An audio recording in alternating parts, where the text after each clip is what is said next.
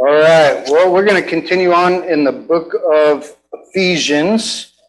And uh, before we do that, though, I want to mention a couple other prayer requests. Penny's homesick. If you would be praying for her, she's getting better, but she something hit her kind of quick. And uh,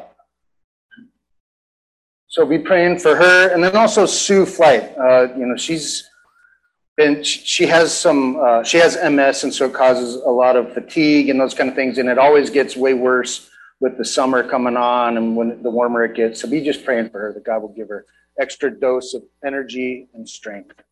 And uh, I'm just going to take a minute to do this. Logan, did you did with the appointment happen this week? Was that the appointment we were praying for? Okay, but it happened. Did it go good or bad? Or medium? Horribly. All right. We'll catch up with you later. So keep praying for that. It was on my mind, so Sorry, I forgot to check. All right, so turn to the book of Ephesians. We're going to do a little bit of a review. And I think I mentioned last week we took a little uh, jump out of Ephesians and we talked about scripture and God's word from uh, 2 Timothy 3 16 and 3 17. And uh, that was because I feel like this passage is so heavy and so thick uh, with good stuff that I wanted to take a step back, figure out how to reapproach it. And you know what? I'm still not 100% sure how we're supposed to approach it. So, what I wanted to do today is I'm just going to lay out kind of the groundwork or big picture. And I've said this before.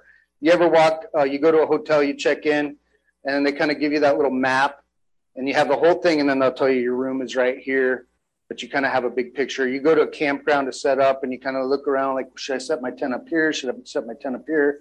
Um, and, and you kind of get the lay of the land.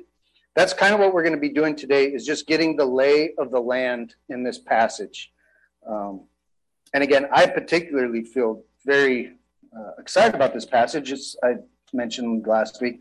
It's the passage I've, it's the first message I preached as an official pastor. At my ordination ceremony, this was the passage that I, I taught out of. So uh, I really, really do appreciate it. But let's start with the review. So, chapters one through three, big picture. We talked about the wealth that we have in Christ. Remember, we talked about all the spiritual blessings we've been given. We talked about the fact that we've been redeemed. We talked about the fact that we've been forgiven. We talked about all those things, all the wealth or the riches we have in Jesus Christ. And then I'm going to read verses uh, one through six just to jog your memory. A couple weeks ago, we talked about walking in the wealth and the oneness that we've been given. So this should jog your memory from a few weeks ago. Paul said, I, therefore, the prisoner of the Lord, beseech you or urge you to walk worthy of the calling with which you are called, with all lowliness and gentleness. In other words, humility, remember, gentleness, patience or long suffering, bearing with one another in love, endeavoring, working hard to keep the unity of the Spirit in the bond of peace. And then he goes through this list of things. And I know that's small, but this is what he says. He says, There's one body, one spirit, just as you were called in one hope of your calling, one Lord, one faith, one baptism, one God, Father of all, who is above all and through all and in you all. So that is kind of the reminder. He said, Hey, walk in the wealth that you have. Part of walking in that is understanding that you've been brought into this new community. And so he says, You've been brought into this new community. And Paul really emphasizes because we talk about what does it mean to walk with God? Right? You've heard that phrase a lot walking with God. What is walk, the term walking with God? Like, that's a kind of, okay. What else? Walking with God. Is it very literal? It's a kind of a metaphor for what?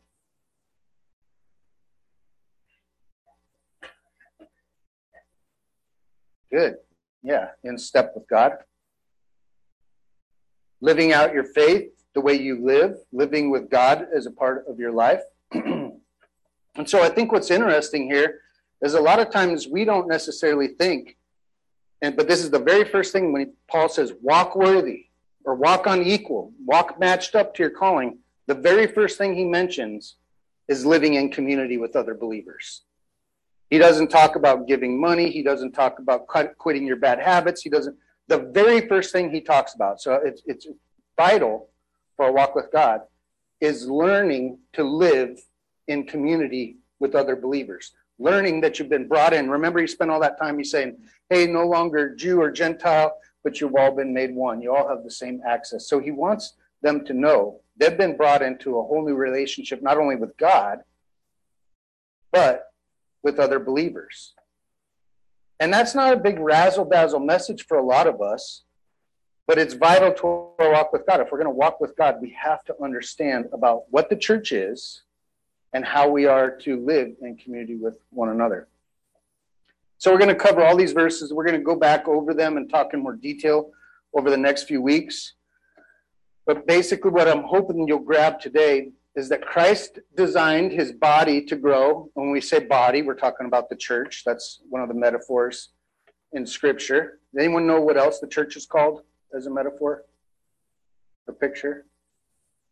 The bride? Any others? A building sometimes is referred to as a building or the temple. Okay, the church. So his body to grow. He designed his body to grow, and he's given us each an important part to play. So that's what we're going to be talking about today. I want to ask these questions, but first let me just pray one more time. Father, I thank you for our salvation. I thank you for the richness of the relationship we have with you, that we're not just brought into a relationship with you, but we get all kinds of blessings and benefits that just go beyond what we can even imagine. And so I thank you for that. I thank you that one of those blessings and benefits is being brought into your family. And please help us to just as we even look at the scriptures today, that we would learn the importance of living in community, living uh, being a part, an active part in the church. And again, I thank you for this local group, this group of believers that you brought us together. And I'm grateful for each person who you brought to this church. We pray these things in your son's name. Amen. So, a couple questions. What do you think of when you hear the term church growth?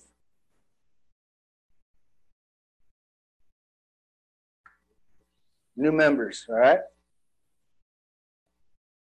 salvations, people being saved, deeper knowledge. All good answers. Any anything else? Church growth. Okay, what kind of things do you think cause the church to grow? Okay, evangelism. Okay, part of concern. Okay, correct doctrine. Truth love. The passage we're going to look at talks about truth and love today. John?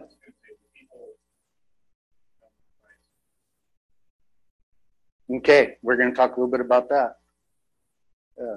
So these questions we're asking are going to actually even be addressed in the passage we're looking at today. So it's good for us to kind of just think about. We'll relook at these questions again at the end. And then what would you what would it take? And this is kind of like oh yeah, right, like that's going to happen. But just kind of imagine with me, what would it take for the church? And when I say church, I don't mean just Paradise Springs, but the church in Phoenix to make Jesus fully known here in Phoenix. Let's just keep it Phoenix based. What would have to happen?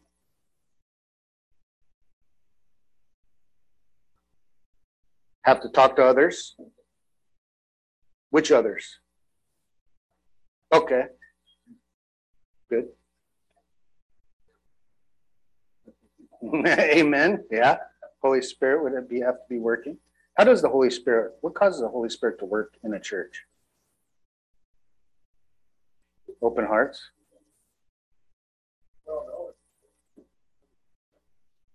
Yeah. So it would be more than just telling people. It would be maybe helping them to want to accept. Yeah. Yeah.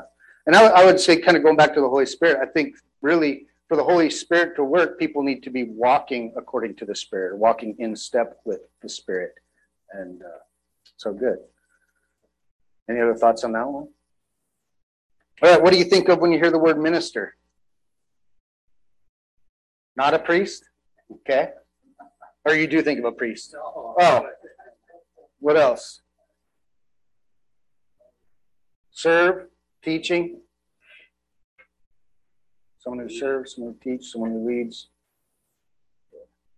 Y'all have kind of an idea, something came to your mind when you said minister?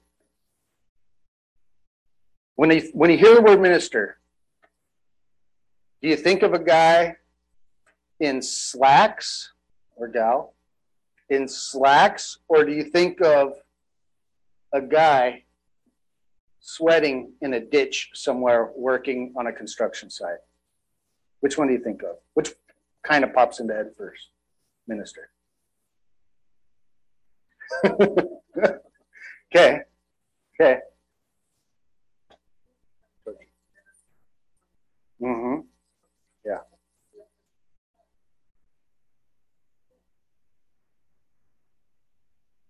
Right. We're going to talk about that. All right. Awesome, guys. So I kind of just wanted us to start kind of thinking about the passage that we're going to look at and thinking of it in terms of kind of just some real life uh, points. So the first point we're going to make by looking at these verses again, we're doing high altitude flyover today. Very, very basic. Uh, in, in these first uh, verses, verses 7 through 11, then we'll read through them. I'm going to just give a simple explanation. But the idea here is that Christ gave his church gifts and leaders for growth. He gave us, he gave the church gifts and leaders. And the reason he did that was so that the church could grow. And we'll talk a little bit more about what that growth looks like. But he gave gifts and leaders for its growth. So the first verse that we're looking at today says, But to each one of us, grace was given according to the measure of Christ's gift. So, what he's basically saying there, each and every one of us that are part of the church, each one of us who put our faith and trust in Jesus Christ, has been given a special gift or a special calling in service to God. Every single person who's a believer has been given a gift. And the special calling is an undeserved gift. It's not something that you earn. It's not something that you work for. It's not something you pay for and you're like, okay, I'm going to take I'm going to take the executive level course here. Uh, it's a gift of grace. It's out of God's grace. It's an undeserved gift, this thing that He gives you. And, and I, He gives us all one in, in the body of Christ. And then it also says here, according to the measure of Christ's gift. And that means that it was administered to each one of us. Each one of you and I got our gift from Christ according to the portioning he chose. So he picked our gift and he chose to what degree we got it, that gift. And we'll talk more about the specific gifts that are mentioned in Scripture. But let's say somebody has uh, the gift of faith, that's mentioned as a gift. What he's saying is he picked you, if you have the gift of faith, he picked you to have that gift. And he said, here's the degree of that gift that you're going to get. But not everybody gets the exact same degree of that. And it's something that may help is if you think about a recipe and preparing a meal, you have a bunch of different ingredients, don't you? To make that finished meal, all one nice, big, great meal, you have a bunch of different ingredients, but they're all kind of also in different proportions, aren't they? You don't do a cup of flour, a cup of sugar, a cup of, it's not all the exact same.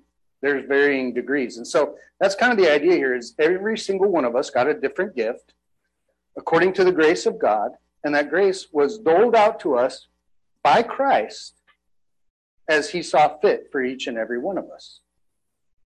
So, kind of a quick question, or just a thought first is you know, you've been given something that the body needs. So, if you feel like you're not an important part of the body of Christ, you're wrong. You've been given something that the body of Christ needs. And so, why do you think, just kind of a note, why do you think Christ would say, I'm going to give you different gifts? Why would he do that? Okay. Why else? Need them all? Not one of us? Yeah. What else? Those good answers. Going to have to interact with each other and rely on one another, aren't we? And that's a, a, a going to require us to walk with God. Good. So, if nothing else, just know now, today, after reading this, that you have a gift that the body of Christ needs, and that it was not randomly assigned to you. Christ himself, as it says here, according to the measure of Christ's gift. It's what he gives. The next verse says, Therefore, he says, when he ascended on high, he led captivity captive and gave gifts to men. We're going to come back and talk in more detail about this because this verse can be a little confusing. But Paul looks to the Old Testament, uh, Psalm 68, I think it's 18, and he uses this verse to talk about Christ giving gifts. And the big picture here is that Christ is victorious, and out of his victory, he provided gifts for his people. So it's kind of the idea of Christ as this divine warrior. He ascended high and led captivity. So you picture uh, maybe a, a general that goes and conquers an opposing army. And he gets all the spoils of them and even takes some of those people as prisoners and then brings them back. And since he is victorious, he has the right then to hand out those things as gifts, right? They've become his. He's victorious. And so the picture here is of Christ as this victorious warrior who says, I have the right to give these gifts out. We'll talk in more detail about that, but uh, it, can be a little bit of a confusing verse. And same for this next one we'll look at. It says, Now this, he ascended, but what does it mean that he also first descended into the lower parts of the earth? He who descended is also the one who ascended far above the heavens, that he might fill all things. This verse gets interpreted a lot of different ways. It's that Christ went uh, into hell, and then one that he preached. Some would say, based on a verse in, in Peter, Second Peter three eighteen, I think it is, that he preached to the souls there, and then ascended to high. Some people say this is just referring to him coming down to earth, living, dying, being resurrected, ascending. Some people it is that he descended to the disparity of even death conquer. So there's some ideas. We might talk a little bit more about that. But when you look at this verse, the point is he's went to the highest highs and the lowest lows. And here's what he wants. All that was so that he might fill all things. Okay? That he might fill all things. So he doesn't want to just be in the depths and in the heights, but everywhere in between. So, however you interpret that verse, like, oh, he went to hell and preached to the souls there in Hades, or whatever you would, however you would translate that, the bottom line is he's saying he went to the lowest depths and the highest heights. And so you can argue over the points of that, but the main idea is he wants to fill all things. So, if you think about this, let's just talk about this that he might fill all things. To fill means to render full complete, to carry into effect, to bring into realization. So what he's saying is Christ's fullness is known in the heavens. Do you think they're doubting in the heavens? Like, is Christ supreme? Is who is he? What? No. Do you think the enemies, the evil, will will say demons, Satan? Do you think they're doubting Christ? What do you what do you picture in the New Testament and the gospel stories? What would happen when Christ showed up on the scene?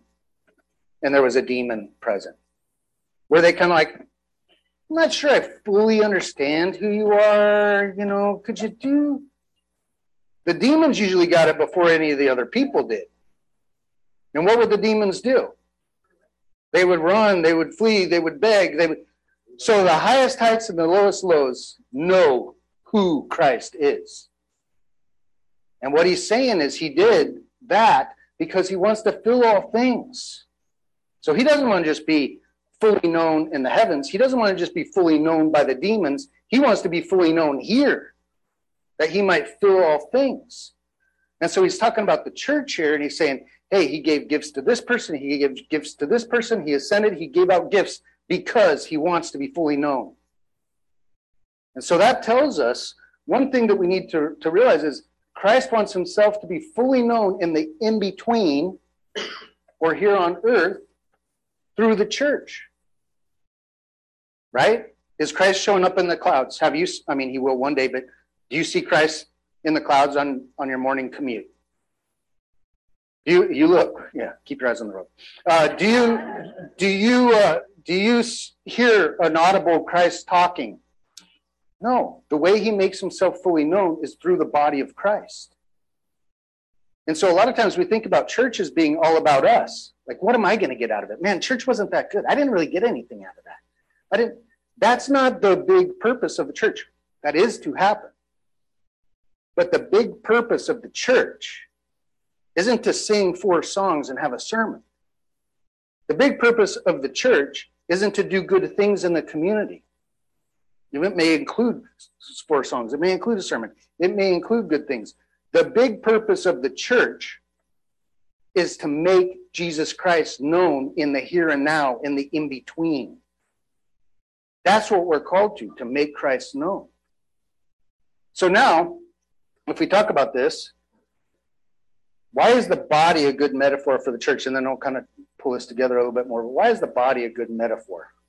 Why do you think he uses the body as a metaphor?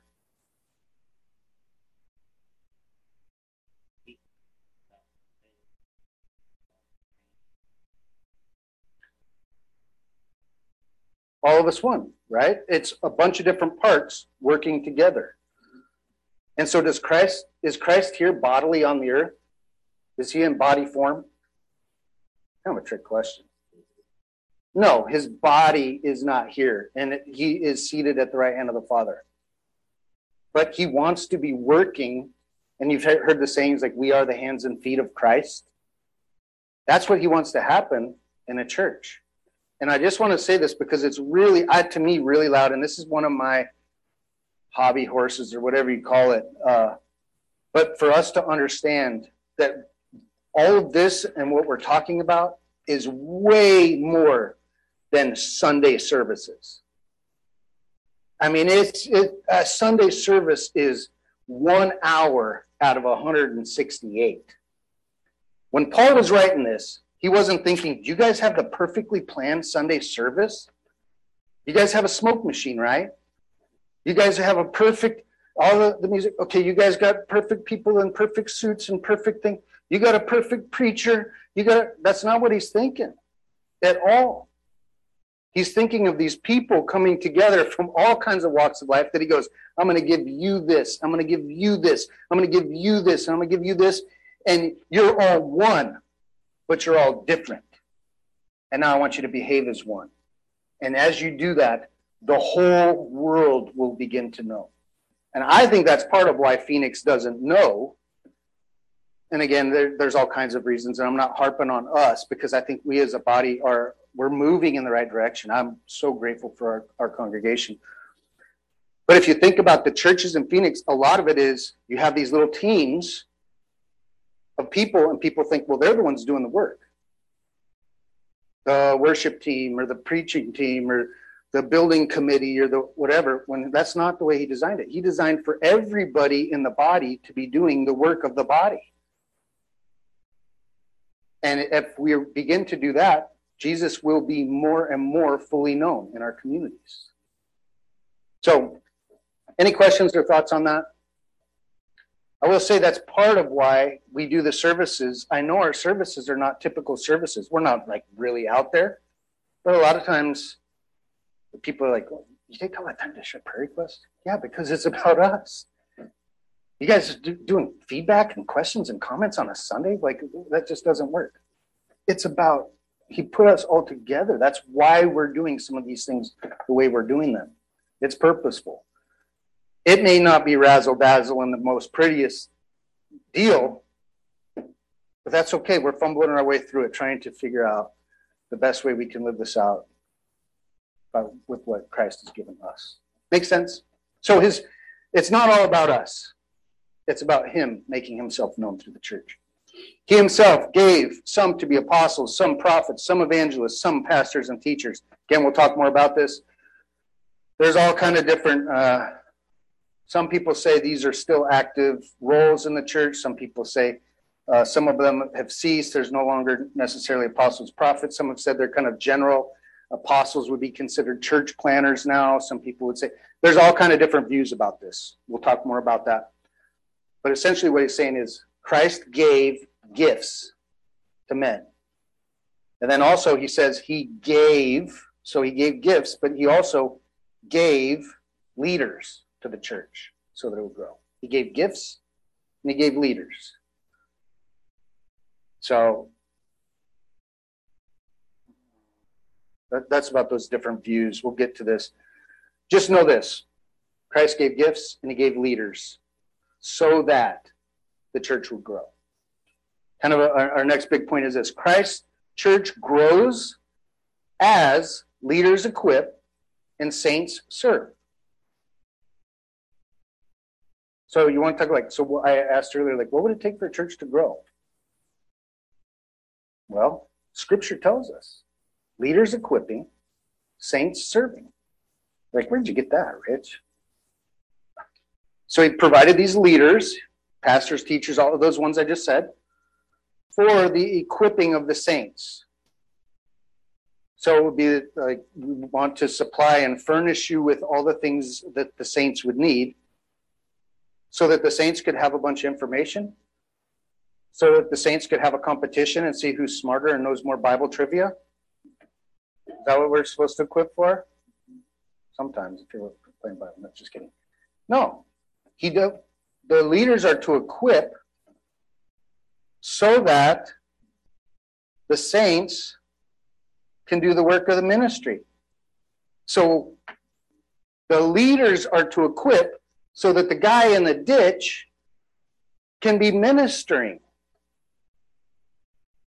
to his family, to his friends, to his coworkers, to the other guys in the ditch, to his enemies. That's how a church grows. Christ designed his church to grow and one thing he designed is he designed to give gifts to people, and he designed for leaders to be there, and he designed for the leaders to be equipping the people and the saints to be serving.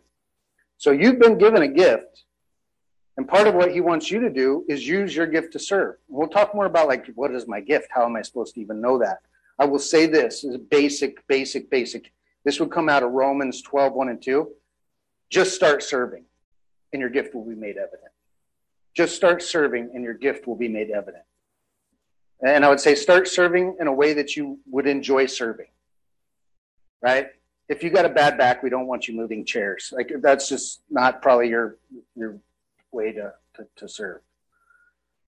But just start serving because you are called to do the work of the ministry. Or you're called to be equipping others. One of those two things you're supposed to be doing. But it's not to just show up. And there's a period of time where that's okay. And I want to say when we say work of ministry, it doesn't mean here on Sunday you have to be in the kids' ministry. It could be helping. And I have, I'll tell you what, you guys minister to me all the time. You guys do the work of the ministry to me. I get phone calls or, or different, uh, hey, can we help you with this? Or hey, and I know you guys do that for each other. That's the work of the ministry. Hey, I'm going to pray for you or giving some godly counsel or advice. We are to be doing the work of the ministry. And it's not just on Sunday mornings. If you're not a part of a formal ministry, that's okay. But be ministering. Be ministering. Be ministering to your family. Be ministering to those around you. God's given you a circle that I will never reach, ever. And He's put you in the middle of that circle of people. And He wants you to be making Christ fully known in that circle. That's how it's supposed to work. The reason Jesus gave these people as a church so they could equip the saints, so the saints could do the work of the ministry, so the body of Christ would be built up. There it is. For the equipping of the saints, so the leaders lead, equip, saints do the work of the ministry for the edifying of the body of Christ. All that happens so that the body of Christ would be built up. Make sense? Questions? Can you see why I said this is a, there's a lot here, right? Maybe are we tracking? Is it too much? We're going to keep going. Okay. So, what is the church supposed to grow into? Like, how do you know if your church has, is successfully growing? Is it that we have to have two services? Is that success? Not necessarily. That's not necessarily a bad thing, but that's not necessarily a sign of that's not what Scripture calls success. When the church is growing into a likeness of Jesus Christ. He says, so all this stuff is to be going on. The leaders are to be equipping, the saints are to be serving until we all come to the unity of the faith, or we all have the same idea about Christ. We're all kind of of one mind about Christ. And know the Son of God. So the people here, so we have the same mind about Christ. We all have come to know Christ. To a perfect man or mature man, to the measure of the stature of the fullness of Christ. Well, I'm not meaning to scratch that, I don't mean to underline it. What that means is can you imagine if you grew in your maturity? The goal of your maturity is that you would grow into an exact representation of Jesus Christ, to the measure of the stature of the fullness of Christ, that you would be in the same stature as him, that you would be in the exact likeness of him. That's our ultimate goal. And it says that these things are supposed to happen until this happens. These will happen. We are to be equipping and serving till we all come to, and that will happen. I think it's going to happen in glory, is when it ultimately happens, but we're still to be shooting for that every day till glory. When I say glory, what do I mean? Next life, heaven. Okay? So a church is successful or has grown the way it's supposed to grow when corporately and individually the people are the representation or the likeness of Christ. That's how you measure church growth. And I like to say, in, in my mind, there's two aspects of that that will be happening for a healthy church. There will be multiplication and there will be maturity. If one of those is missing, then, then maybe you're kind of just becoming mature in your bubble and you're not reaching out to the others around you that you should. But if it's just multiplication and there's no maturity, then then that's a problem also. So multiplication and maturity. Um, this is the equipping ministry and ministry of the saints is to continue till we have a common, correct understanding of Christ, perfect knowledge of Christ, perfectly embody Christ. And here's what that kind of looks like. Here are some indicators that that's happening. When you become the likeness of Christ, we'll no longer be children tossed to and fro and carried about by every wind of doctrine by the trickery of men, the cunning craftiness of deceitful plotting. Think about a kid. Are kids pretty easy to trick? I mean, how many of you did the old quarter trick with the kid? Like, oh. I mean, a 15 year old probably is not going to fall for it, you know, unless you're a really good magician. Uh, but you, that's part of why we start warning our kids at early age, like, don't go with stranger danger. If anyone says this or, hey, what, don't we? Why do we do that? to protect them because they're easily tricked. And what he's saying is, as we mature in Christ, we will not be so easily tricked. What are some of the things that trick us as adult Christians? False doctrine, media, the, the, the world, it says don't be conformed. The world's trying to press us into a mold. Constantly have what else? Tricks us. Politics, world systems, Scientology, different, uh, and I would say that goes back to like the idea of doctrine and knowing what Scripture says, because there's a lot under the blanket of religion that would be false. We get tricked by that. How about our feelings? Anyone ever get tricked by their feelings? Their gut? It's internal. That comes from that comes from uh, James 121. It says that we are to put off all the filthiness and overflow of wickedness, that's all the outside things and the inside things, and receive the word implanted, rooted, taking root, that you may be able to save your souls. So there's all kind of things trying to trick us and mess with us and, deceive us. And part of a mark of maturing in Christ is that we're not going to be so easily fooled. Just like we won't want our kids to be easily fooled by all those evil forces out there. So if we if we do this and grow the way we're supposed to, we'll avoid immaturity, wishy washiness, and being deceived and tricked. And here's kind of the positive. That's the negative. Like you won't be doing this anymore. You won't be getting tricked as much. The positive side is, but speaking the truth in love, you'll grow up in all things into Him who is the head, Christ. So we'll speak the truth. We talked about this earlier. Someone said doctrine, someone else said love. It's both of those things. How many of you have had someone deliver a message of truth and it had no love. And you're kind of like, wow, you just hit me over the head with the Bible hammer and I'm bleeding. Anybody ever had that? Someone get beat over the head with the Bible verse or something, condemnation. It's not loving correction. I'm the only one. Okay. If it was me that did that to you, I apologize because I know I have probably done that at, different times. Have you ever maybe had a hard time giving that's uh, maybe you you're like i just want to love this person i want to love this person. And part of loving them is you need to give them some truth. Like you're believing a lie. This is the way you're walking is sinful. It's got it's truth and love. And as we do that we will grow into him we'll grow into the representation who is christ who's the head of the church And then I just kind of want to close on this verse. Well, I don't want to close on this verse. I want to move into a little bit more uh, application. But when Christ grows his church, Christ, I'm sorry, Christ grows his church when each person is doing their part. I feel like this is a vital thing, and I don't want to say like you need to get plugged into an official ministry. You need, but I will say, I think it was Rob. I, I said, "What does ministry mean?" Serving. That was you, right, Rob? Yeah, ser- serving. And so I would say serving, that could be at home. That could be in your family, extended family. That could be in your neighborhood. That could be here.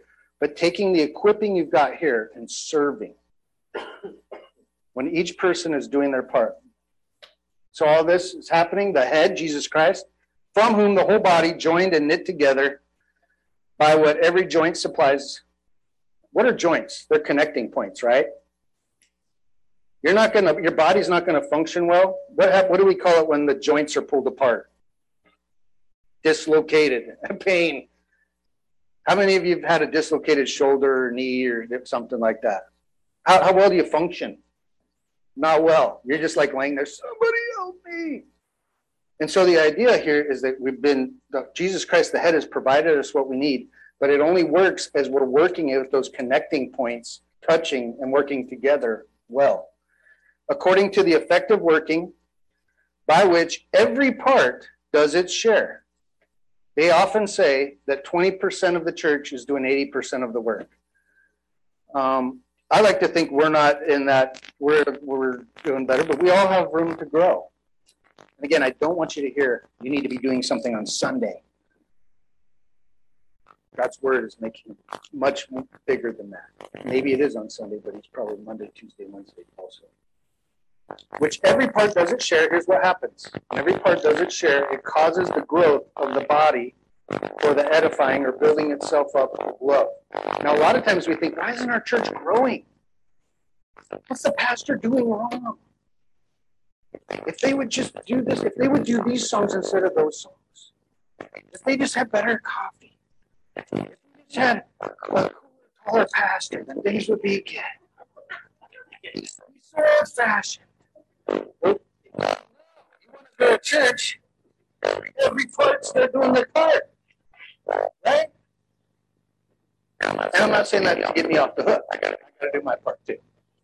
We're on the same boat there. So Christ, Christ provides the whole church with what it needs to grow. He gives gifts, he gives leaders, uh, and so that it will build itself up. He did this by giving each part of the body exactly what they need so they can perform their part, which causes the church to be healthy and growing full of love. Makes sense? Makes sense? Now, again, now, again I said this is a big, we're going we're gonna take this apart a little bit more week by week, but I want to kind of step back, see, see what us. He has, he has provided everything the body needs to grow. To grow. He's not, he's not withholding something for us to be his likeness, to make him, make him fully. He hasn't, he hasn't withheld. It's not like mm-hmm. Mm, missing, missing thing that the church needs to really, really represent. He's, he's given, he's given it all. So now to, based on, the church, the church like this, right, right. We, we, we, we, we looks like to roll and roll like. What kind of thing, based on these passages, what kind of thing is the church to grow? Mentioned, mentioned to the leaders, leaders equipping, and the same, the same serving. Yeah, that causes the church, church to grow according to, according to the scripture. Church, church, Jesus, fully known in Phoenix. Accurate knowledge, knowledge, truth, truth, love, love. All the parts doing their part, right? Right. Not just not just people, people. And again, and again, if you just like, all I I'm trusting that you are serving. But if people, this is a big mentality, is, is I go to church instead of that I'm a part of the church. And I think that's why Christ maybe isn't as known because we many times kind of sit back and I don't realize like I'm supposed to be beating the church out all. Being my part of the church. What do you think of when you hear the word minister based on this? All of us. Yeah, yeah, good. So, generally speaking, Christ designed the church to grow. In order for the church to grow, each member must do their part. And remember, the church is not all about us. These services aren't to, uh, that we have on Sunday, and it's not all about the services, but it's not just for you. What we're trying to do is equip, fuel up. And you've heard me say this before, and this may not be a perfectly accurate statement, but the church is not meant to be a landing strip, it's meant to be a launching pad. I don't remember who I heard that from, but I love it because sometimes we think, oh, I made it to church, and that's where it's at. And sometimes that's all you need. But you need to be getting filled up, equipped, encouraged, strengthened, taught, uh, love, all of that here, so that you can go out into the world and live these things that we've been talking. That's where it's at. That's how we make Jesus Christ fully known. So, just to you don't have to answer these, but just begin to think about what would it look like for me to live this passage out? What if we didn't have Sunday services anymore? What would church look like? Could we do this? Let me just ask you this is a yes or no. Could we do this without Sunday services? Yeah, we'd have to still figure out some ways for some equipping done and some serving to be done, but we could do it without a Sunday service, couldn't we? How can we apply these truths to the other 167 hours of the week? And what does it look like as we scatter? So today we're gathered, and a little bit here, probably another 20 minutes after I'm done teaching. Just kidding. We'll sc- that was a joke. We'll scatter. So we're gathered and then we scatter. God wants us to be living this out as we scatter also, not just as we're gathered. All right, let me pray.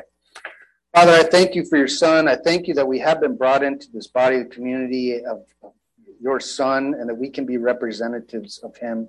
We do want Christ to be fully known. We want to do our part as Paradise Springs Community Church and the members of that. We want to we want to be living these scriptures out. Thank you for giving them to us and teaching us about what the body is and how to live uh, in harmony and unity with one another, uh, reflecting your son's glory. Please help us to learn how to do that. I pray that you would show each person here that they would walk out encouraged, knowing that they have an important part and that they would feel uh, equipped, even just getting into your word, they would feel more equipped today. And we love you. We thank you that you love us even more. We're so grateful for your forgiveness, for giving us righteousness and a relationship with you through your Son. We pray these things in his name. Amen.